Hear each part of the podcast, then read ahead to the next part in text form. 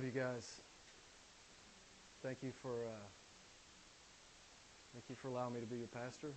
Uh, thank you for paying me to do this. I would do it for free,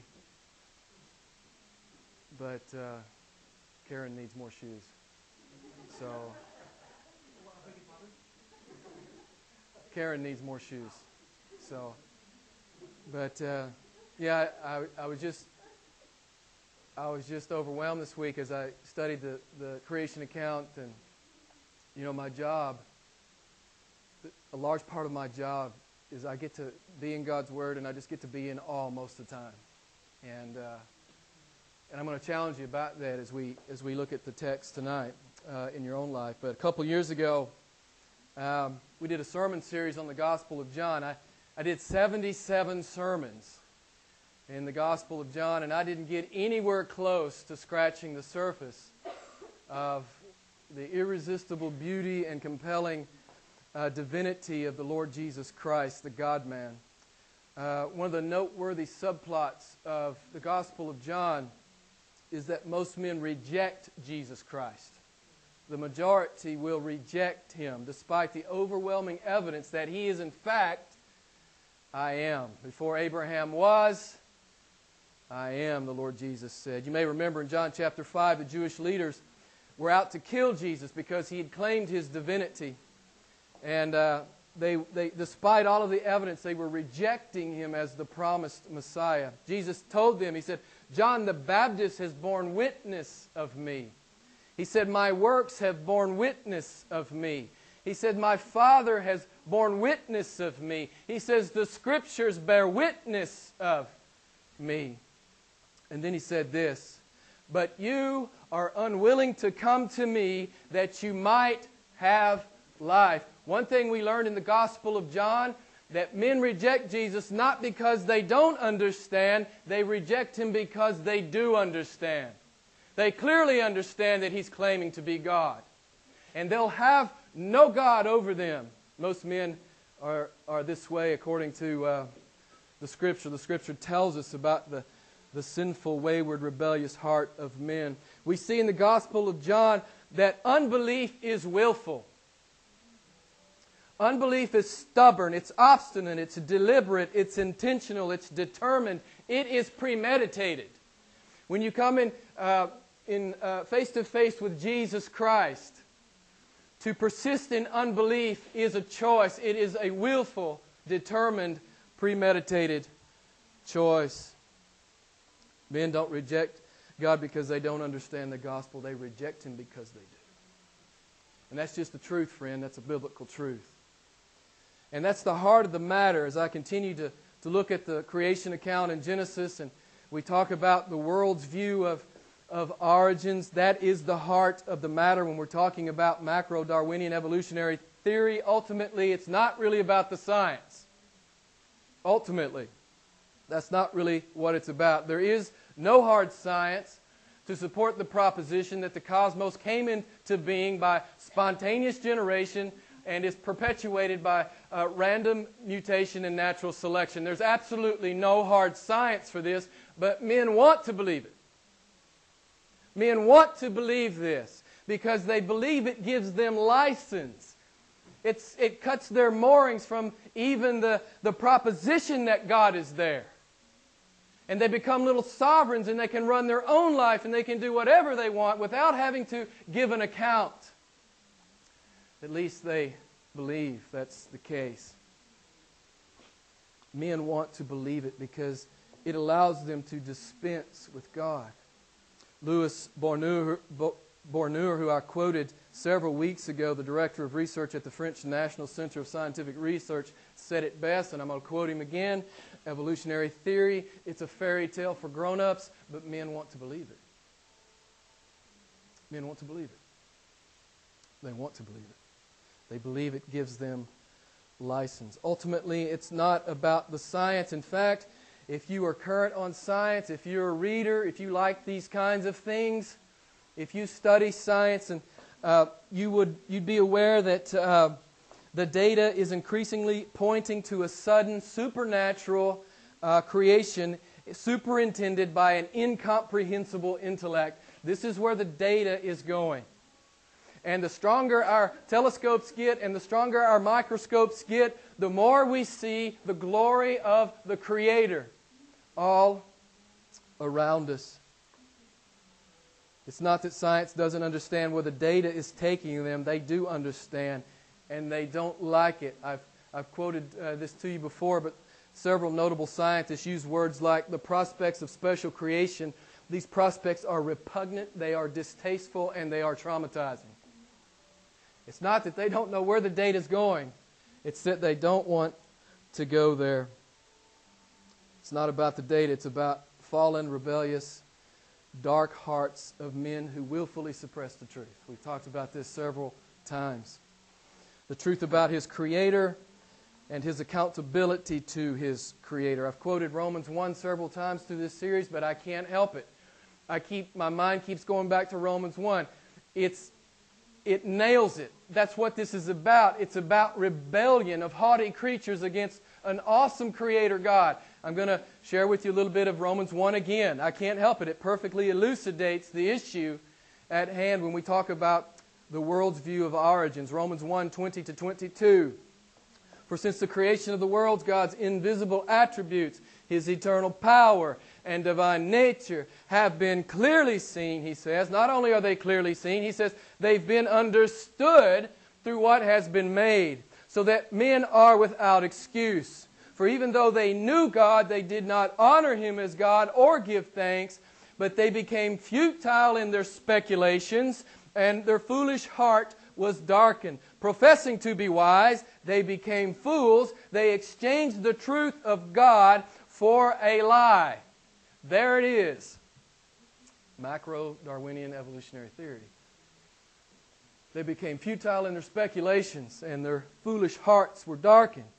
They exchanged the truth for a lie. God is seen in the data, friends. He's inescapably and unavoidably seen in the data. He's seen. If you don't see him in the data, um, it's a suppression. It's a suppression of the obvious truth. It's not that God is not seen, it's that God is rejected. God is rejected. David, I, shared this with you a couple of weeks ago. David said it perfectly in the Psalms. Uh, there's evidence of God within and there's evidence of God without. Uh, Psalm 19:1, the heavens are telling of the glory of God. We talked a lot about that last week as God spoke the stellar heavens 20 billion times 6 trillion as he spoke that into existence. In Psalm 139 14, I am fearfully and wonderfully made, said the Lord God. Last week we talked about the glory uh, of God evident in, in the cosmos at large, and this week I want to talk about the glory of, of God on a much smaller scale as we talk about God uh, speaking into existence conscious uh, creatures. In Darwin's day, science was clueless about the complexity of the cell. They, they couldn't really see it. They thought it was uh, just ver- a very simple a building block of life. They did not have the, the, the microscopes they needed. They thought it was very unimpressive. I heard a, an interviewer ask a scientist in my research this week. Uh, he, asked, he kept asking these scientists this question If Darwin thought the cell was a mud hut, what do we know it is today? And I love what one scientist said. One scientist says, We know that it's more complex than a Saturn V rocket. We know that the cell, the best answer was, we know that the cell is more like a galaxy than it is a mud hut, which uh, is analogous to what Darwin thought it was. Another scientist said this that advanced engineering principles must be used to understand and explain the interworkings of the single cell. To get some dimension, I know you can't understand this. We were looking at light years last, last week, right? This week we're looking at micrometers. A micrometer is one millionth of a meter. That's the uh, 10 micrometers is the average size of a single living cell. The mass of, of a single cell is one nanogram. I know you don't understand that, but what, I, what I'm trying to communicate to you is it's very small. Is everybody with me? It's very small. A light year is very long, and a nanogram is Very small. You guys are sharp. You guys are sharp. So there. Oh, so you get some dimension. There are hundred trillion living cells in your body. Uh, 100 trillion. Molecular biologist and author Michael Denton describes it like this The living cell is an object of unparalleled complexity and supreme technology. Don't you love that? And then he takes his reader on a little bit of an excursion into the cell. Now, I'm just going to read to you for a minute, and I want you to hang with me, okay? Denton says, We will enter uh, into the cell through one of the millions of openings of the cell that let materials flow in and out. Millions of openings on a thing that is one millionth of what a micrometer or whatever.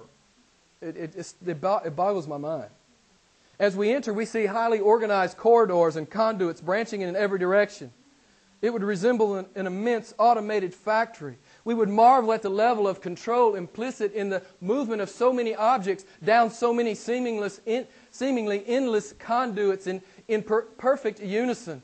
We would see all sorts of robot like machines performing various functions. At the nucleus, we would see the miles of coiled chains of DNA molecules stacked together in ordered arrays. We would notice the simplest of the uh, functional components of the cell, the protein molecule, which, are, which is astonishing complex pieces of the molecular machinery, each one consisting of about 3,000 atoms. Denton continues Despite all of our accumulated knowledge of physics and chemistry, the task of designing one such molecular machine, that is, one functional protein molecule, is utterly and completely beyond the capacity of man. Then Denton says, Not only is this cell uh, highly complex. It's a highly complex factory of life. It is able to replicate itself entirely within a few hours. God's glory is on display in the living cell. His glory is on display in the seemingly infinite cosmos, and His glory is on display in the seemingly uh, infinitely complex living cell. It's an astonishing thing. I wanted to uh, share a couple. Of, some of you, some of you have no interest in these things. Some of you do.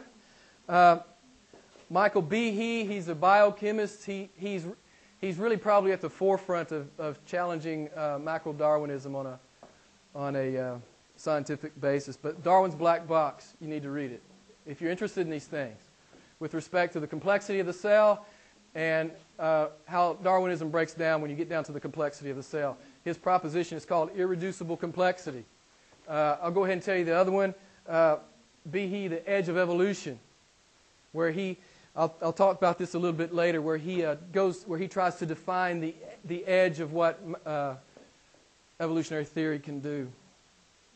One scientist said this: We find information, functionality, and design in the cell that cannot be accounted for by undirected natural forces. The complexity of the single cell presents us with massive design implications. Beloved, God's fingerprints are all over the 50 plus billion galaxies in the cosmos, and his fingerprints are all over the complexity of the single cell. You heard the text read, Genesis chapter 1, verse 20 to 25. Let me just read it again. Then God said, let the waters teem with swarms of living creatures, and let birds fly above the earth in the open expanse of the heavens.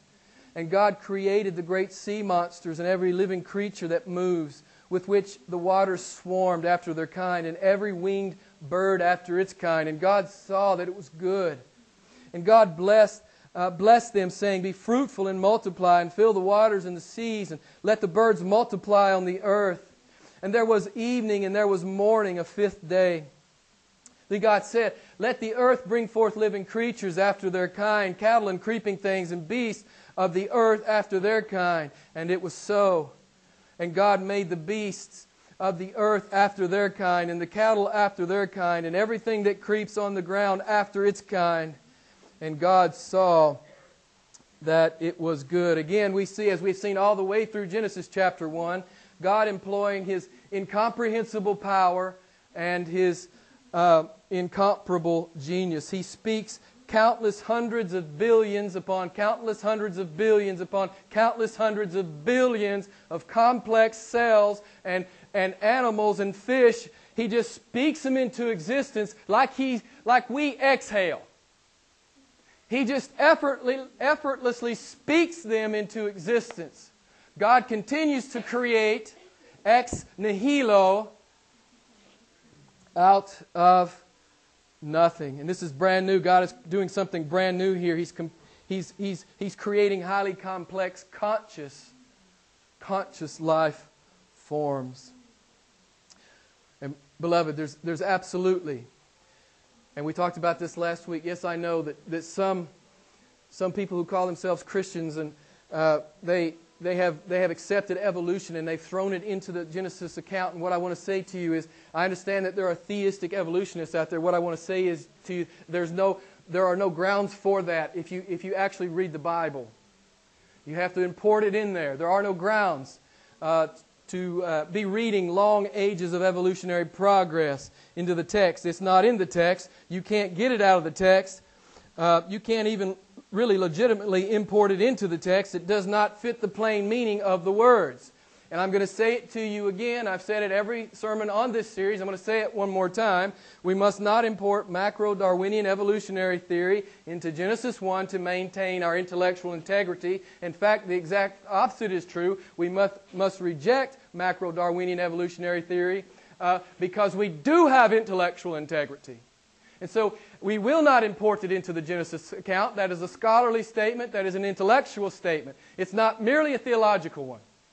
And I'm going to keep saying that until we're through with this series. Verses 20 and 21. God speaks the oceans and the rivers and the lakes and the ponds full of life. I love the Hebrew here. Uh, the Hebrew is quite graphic. It says, Let the waters swarm with swarming things. The Hebrew is beautiful. From microscopic organisms to giant sea monsters, God fills all the waters of the world by a single verbal command. Let it be, and it is done. A global, highly complex, intricate, interdependent ecosystem is simply spoken into existence in a nanosecond. This is your Father God. For all of you who are Christians in here tonight, this is your Father God. This is what he's capable of doing in his spare time. Friends, I've told you as we've gone through Genesis chapter 1, you and I are supposed to be worshiping. When we read these kinds of things, if it's not driving you to your face, there's something wrong. It's supposed to drive you to your face.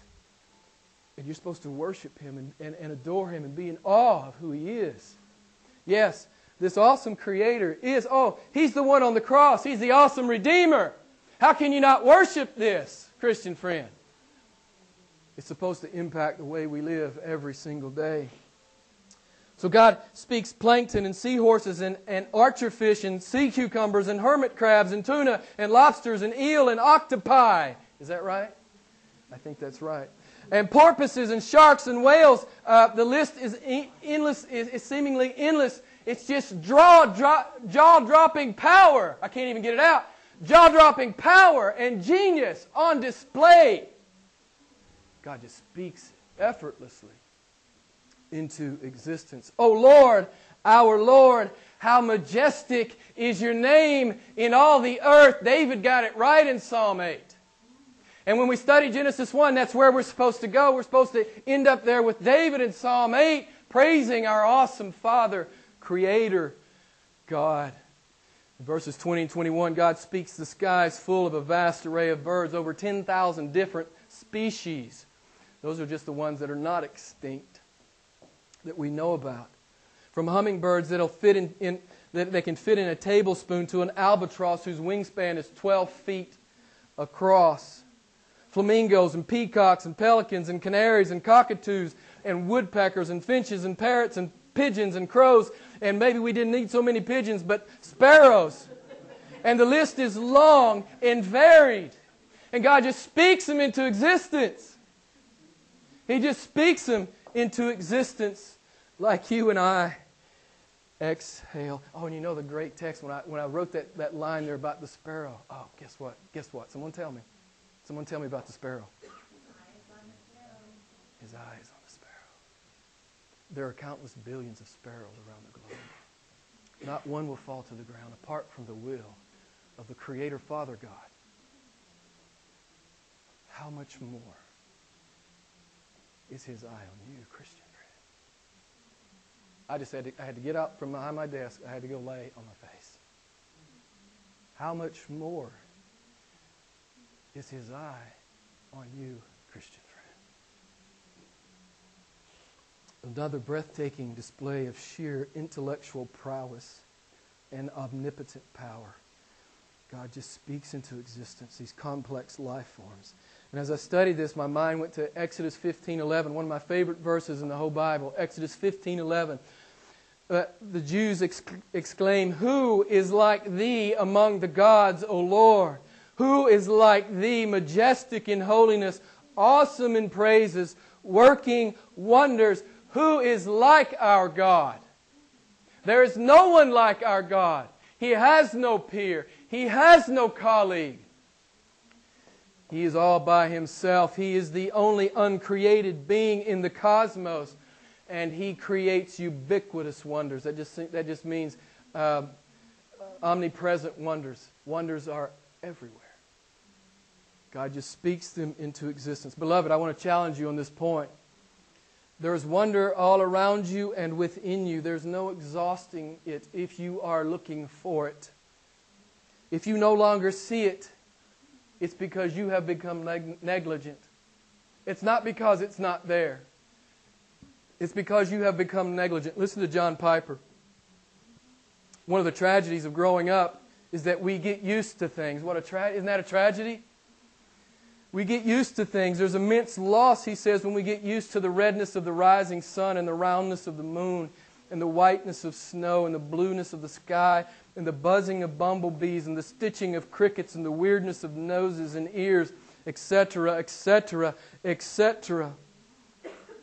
If you've lost the wonder, friends, I, I, I, would encourage you to pray that, that God, ask God to grant you moments when you take absolutely nothing for granted. Nothing. I dare you to count your blessings. I dare you. I dare you to block off a week and just try to count your blessings, and you will not be able to get to the end of them if you're diligent in your efforts.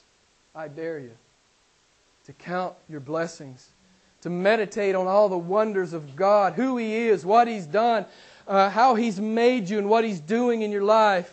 I promise you, deep and abiding worship will happen if you meditate on the awesome goodness of God. David knew how not to take anything for granted. Go to Psalm 145. It's the psalm that I opened the service with.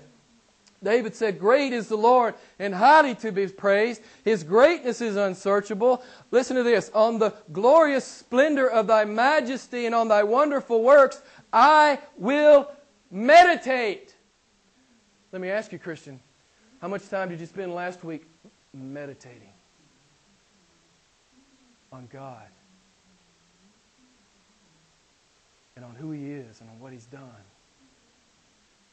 and on how He just continues to shower countless blessings upon you. How much time did you spend this week meditating? David tells us how to, how to not take anything for granted. We're to meditate. And then David says, I will meditate on these things. And then he says, I will tell of thy greatness.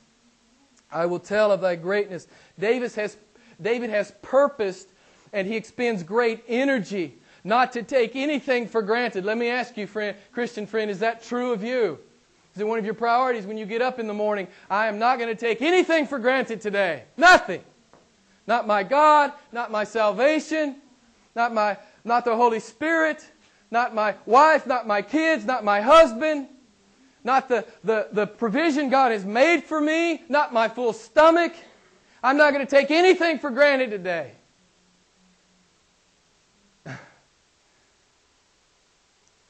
It'll change your life if you look at life like that. It'll change every single day of your life. So, Christian friend, how often do you meditate on the greatness of God? And how often is it on your lips? How often are you speaking about the greatness of God? How often are you telling about His greatness to your family, to your neighbors, and to your coworkers, and to your friends?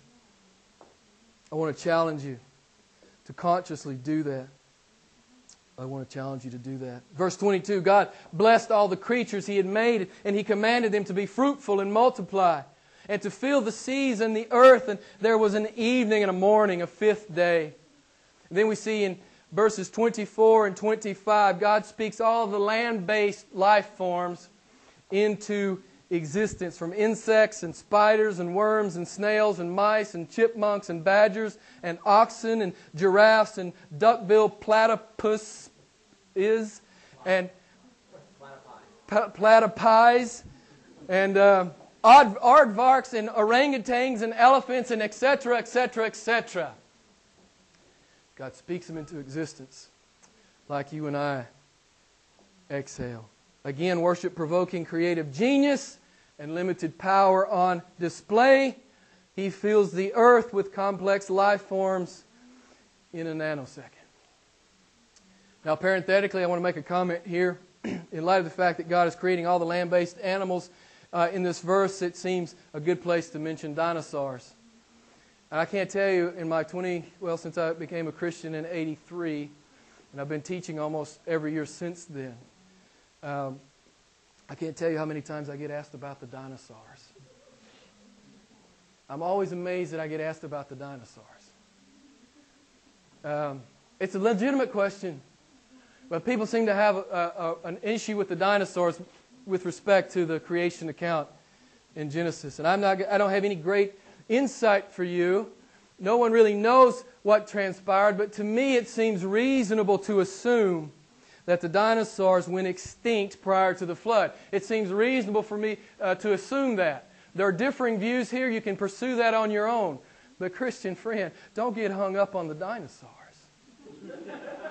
Praise God, our theology is a little deeper than that. I pray that it is. So don't get hung up on the dinosaurs. In his book on the origin of species, Darwin sketched an evolutionary tree to highlight the ascent of man from lower and less complex life forms. It's one of the icons of evolutionary theory. It's in every book, almost every science book that you ever pick up. You will see this tree in there. There's only one problem with this fossil tree it exists nowhere in the fossil record. It does not exist anywhere on the planet. In fact, if it did exist, it would be 100 miles high. It does not exist. I know it's taught as fact. It does not exist in the geological column. It does not exist. Go research it for yourself. It does not exist. In fact, the exact opposite is true if you go to the fossil record. The exact opposite is true. It reveals a sudden and abrupt appearance of thousands of complex life forms and body plans. Anybody know what it's called? If you've read this book, you know what it's called. It's called the, the Cambrian explosion. It was just the sudden appearance of, of complex life forms and body plans. It's called the biological Big Bang. And just as the cosmological Big Bang corroborated Genesis 1 1, that is, that the heavens and earth had a beginning, science understands that, it's not eternal, it had a beginning.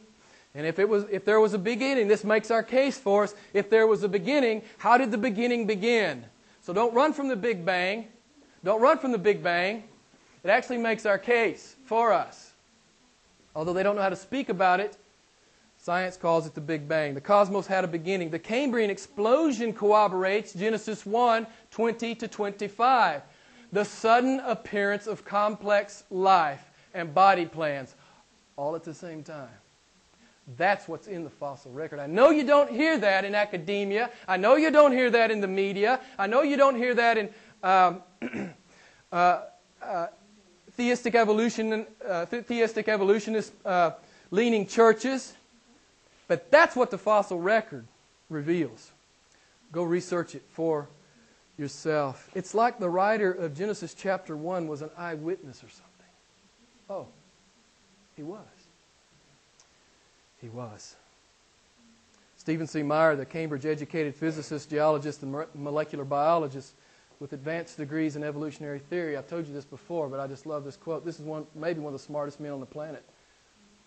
He says, Science done right points to God every time. Unless you're bringing presuppositions to your, your to your science and you're manipula- manipulating your data, good science points to God every single time. So I'm going to challenge you again, beloved. Educate yourself. Educate yourself. This is one place where the battle for truth rages. You need to be educated. You need to be able to speak about these things. In the very least, you need to be able to point your friends and your family to good, uh, to good books and good websites so they can research on their own. I, I want to challenge you not to be negligent in this. And for all of you who are parents or plan to be parents, I'm going to challenge you again. You have to fight for the intellectual integrity of your children. If you don't, uh, they will be indoctrinated. They will be indoctrinated. It will happen. If you personally don't fight for their intellectual integrity. Did you notice uh, as I read the text, this, this oft repeated phrase, after their kind, it's, it's repeated more often than any other phrase in, in, the, in Genesis chapter 1, ten times. God says, I made it after their kind. It's like God is refuting Darwin 3,300 years prior to his birth. Because Moses wrote Genesis around 1450 BC. And God is refuting, it's like he's refuting Darwin before he's born. As many of you know, Darwin was a 19th century scientist. So Darwin's assertions that, uh, that na- random mutation, natural selection are adequate hypothesis for uh, the evolution of, of, complex life forms from a single uh, simple life form is being dismissed more and more by scientists. Do the research. Do the research for yourself. Uh, Michael Behe, a biochemist, says in his book entitled The Edge of Evolution, this is it. If you like this stuff, man, you got to read this book. It's worship provoking. Both these books are worship provoking. But Behe says this the results are in. I want you to listen to this. This is a PhD at Lehigh University, a biochemist who's done extensive research, who is published. He says the results are in. Darwinism's most basic prediction is falsified.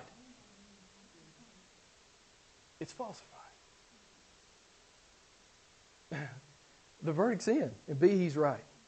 Behe's like other scientists, they, they've been studying bacteria. And bacteria multiplies 400,000 times faster than human generations.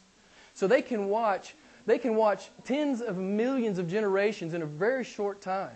They can watch uh, enough bacteria in a short time that's equivalent to one million uh, years of human uh, existence and procreation.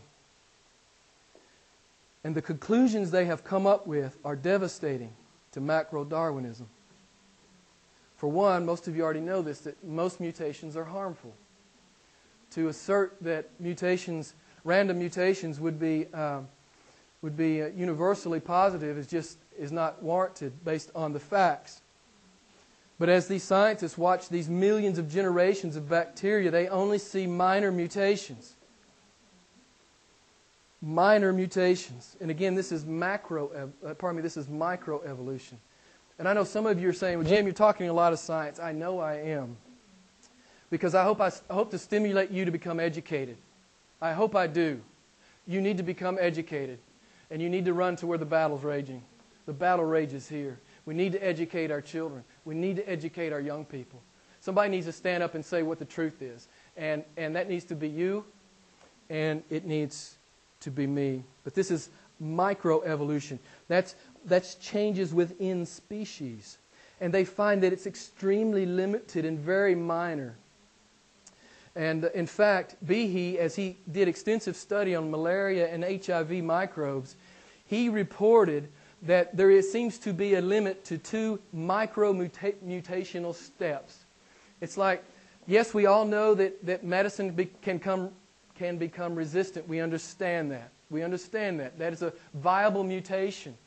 uh, in a micro sense. That happens. Behe says that happens. But Behe says once you get past one or two minor mutations, that's it. The organism is genetically constrained by its own DNA. Again, I encourage you to get educated.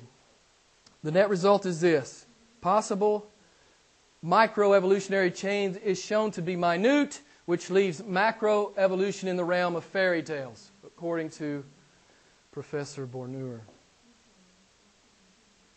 One scientist said that to accommodate all of the mutational changes needed to bring, uh, needed to get to man, a conscious uh, man, self-conscious man, from, from a single cell or, or very simple uh, lower life form, it would take longer. It would take longer for that to happen, just for mathematical probability's sake, than the Earth is is now said to be old. It would take over. You know, when you'll read different estimates. I read anywhere from 10 to 15 out to, to the outward 20 billion years for the age of the Earth. But the, the, the biologists and the mathematicians are saying it's impossible. It could never happen in that time. It could never happen. It's simply impossible. One more quote for you, well, maybe a few more. Listen to what world class zoologist Pierre Grassé says. A single plant or animal would require thousands and thousands of lucky mutations. Thus, miracles would become the rule. Events with infinitesimal probability could not fail to occur. There is no law against daydreaming, but science should not indulge it. Beloved, the data, the fossil record, and biological mutational limits, it does not support what the world is trying to teach. In fact, the science is pointing toward a sudden creation event by an incomparable intellect. That's what God has told his people in Genesis chapter 1. And I, am going to continue to challenge you to simply believe what God has said to you. Simply believe what he has said. I want to close by, I just want to talk a little bit about DNA, um, and, and I'll, I'll be done. I know this is more like a science classroom, and we only have, we only have one more sermon like this, and I'll get back to verse to verse preaching. But let me just talk to you for a minute about DNA. Um, you know what it is, right? It's the software that's inside every one of your cells. Just listen to this DNA, deoxyribonucleic acid. Stephen C. Meyer calls it the library of life. There are just vast quantities of data within the DNA. As mentioned to you earlier, you have 100 trillion cells in your body. Some of us have more than others, but you have approximately 100 trillion cells in your body. Every one of those cells has a physical strip of DNA. It's coiled up, coded information, and it's about your physical makeup. Okay, listen, if I take the DNA out of one of your cells and un- uncoiled it here in the front, you couldn't see it without a microscope. It would be seven foot long. That's one cell. Seven foot long. That is one cell. If you took the DNA out of every cell in your body, it would, stri- uh, it would stretch from the earth to the sun over 100 times. That's every that's all the DNA in your body. Listen to this. If you typed out all the encoded information and all the DNA and all the cells of your body, it would fill the Grand Canyon multiple times. This is how much data is in DNA. This is why scientists are starting to run from Darwin. No Darwinist can explain how the information got in the cell. It's inexplicable. It's inexplicable. And I'll have a quote next week for you about that. So, all the information needed to build you, to build 200 bones, 600 muscles, 10,000 audio, uh, auditory nerve fibers, 2 million optic nerve fibers, 100 billion nerve cells, 400 billion feet of blood vessels and capillaries. It's packed into the DNA. All the information needed to specify uh, the design of all the species of organisms which have ever existed on our planet, a number estimated to be approximately 1,000 million, could fit in a teaspoon, and there would still be room for all the information contained in every book ever written. What I want to say to you is these cells are like little microcomputers, men don't even understand them all. And then we want to postulate that by spontaneous generation and random mutation and natural selection, here we are. It's a great insult to the Creator God. It's a haughty, arrogant insult to the Creator God. Beloved, massive and incomprehensible genius is on display. And Darwinists cannot account for it. I mean, you can make, you can make, you may have heard this before, it's a philosophical argument but you can make a, a, logically sound argument that there, it, it's impossible for mind to, to, to evolve from inanimate matter. It's impossible. That a complex conscious mind could ever evolve from uh, inanimate matter. It's, it's impossible. It has to be the other way around. Mind has to give rise to matter. Matter could never give rise to mind. God the God hypothesis is the only reasonable hypothesis. And everything is ready. The earth is ready. Paradise is ready. It's perfect.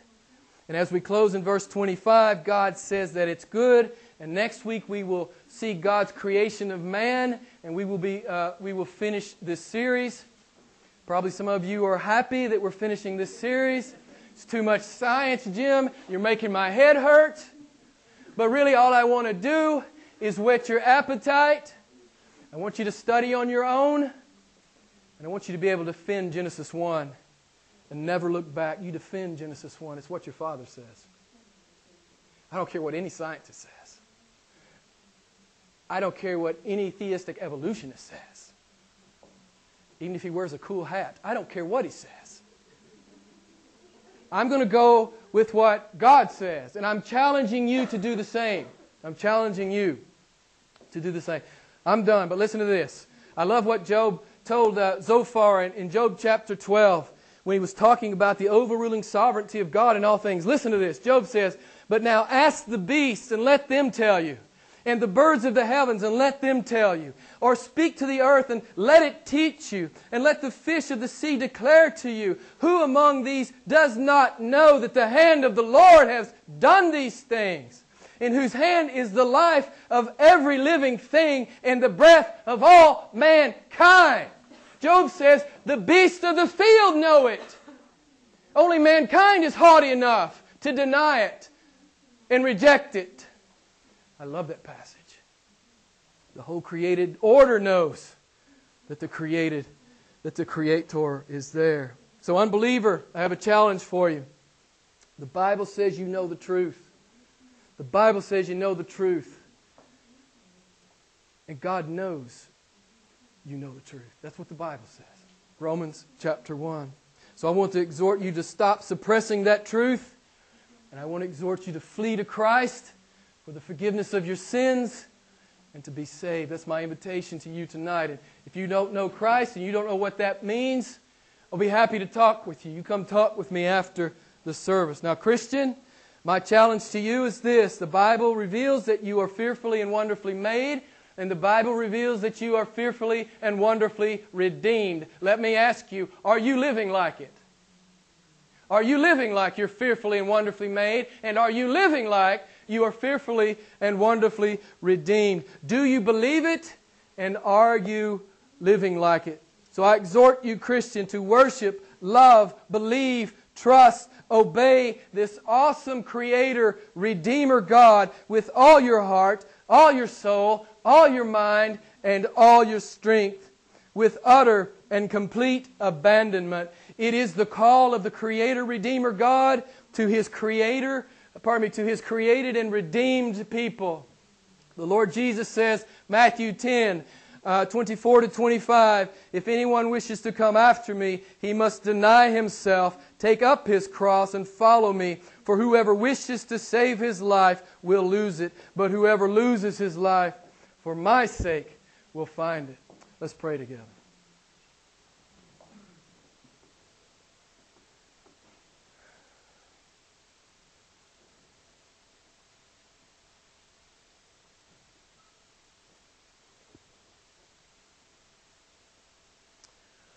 Father, there's nothing left for us to do but to worship. Forgive us that so often we are so spiritually dull and so preoccupied with the things of the world that we don't take time to meditate on your greatness. And we don't speak about your greatness to our friends and to our families and to our neighbors and to our children and to our spouses and to our coworkers. Oh God, this is the only reason you left us on the planet.